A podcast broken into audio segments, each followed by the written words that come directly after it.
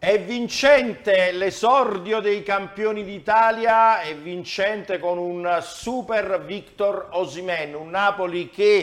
eh, parte maluccio per eh, l'errore, forse neanche così grave di Caiuste, calcio di rigore molto molto generoso di questo Marcenaro che per me ha arbitrato malissimo, uno di quegli arbitri che vuol far carriera casomai con eh, il gioco dei cartellini ha ammonito mezzo Napoli, eh, ha sbagliato tanto anche sul calcio di rigore alla fine su Zelischi, sicuramente non è un calcio di rigore netto, ma c'è una bella spinta con un calciatore che è lanciato a rete, che deve soltanto tirare e viene spinto eh, da dietro, per me quello è tutta la vita calcio di rigore. Poi fai anche il segno del pallone a Garzia quando lo vai a ammonire, caro Marcenaro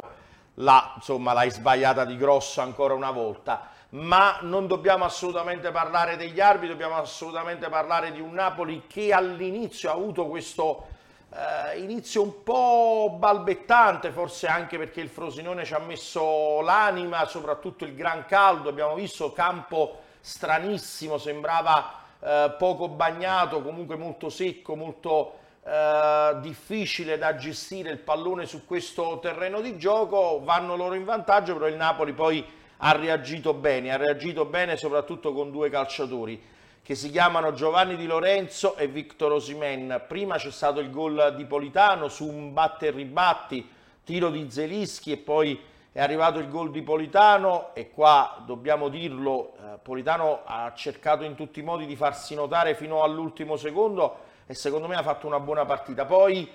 eh, gol annullato a Raspadori, fuori gioco che abbiamo visto, non visto, insomma a un certo punto si è capito, vabbè il VAR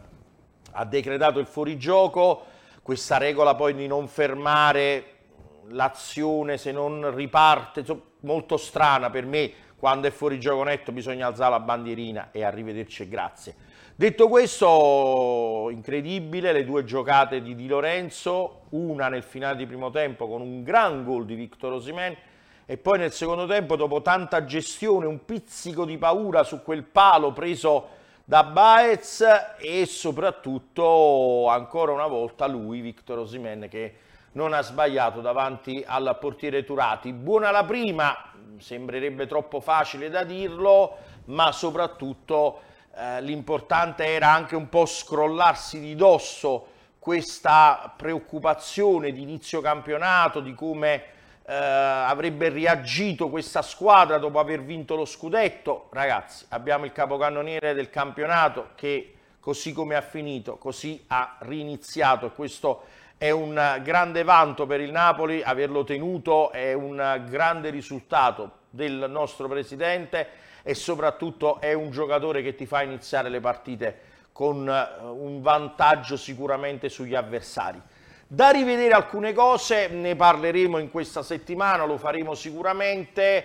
Eh, Caiuste forse per troppa foga, il suo primo tempo non è stato dei migliori, è un ragazzo che sicuramente può aiutare il Napoli, però quando è entrato anche Anghissà abbiamo visto la differenza di passo, la differenza di struttura, la differenza di movimenti. Molto bene Raspadori, per me molto bene Zelischi, eh, la difesa Juan Jesus forse anche lui non è al top fisicamente, Rachmani non può fare sempre tutto lui. Abbiamo visto un Olivera leggermente bloccato rispetto a quelle che erano state le indicazioni durante i due ritiri sia a Di Maro che a Castel di Sangro, dove abbiamo visto un Di Lorenzo addirittura giocare quasi eh, fuori dall'area di rigore. Eh, per il resto il solito buonissimo Lobotka, quando è entrato abbiamo detto ottimo anche l'approccio di Anghissà, Raspadori aveva segnato un gran gol, peccato che il VAR glielo ha annullato.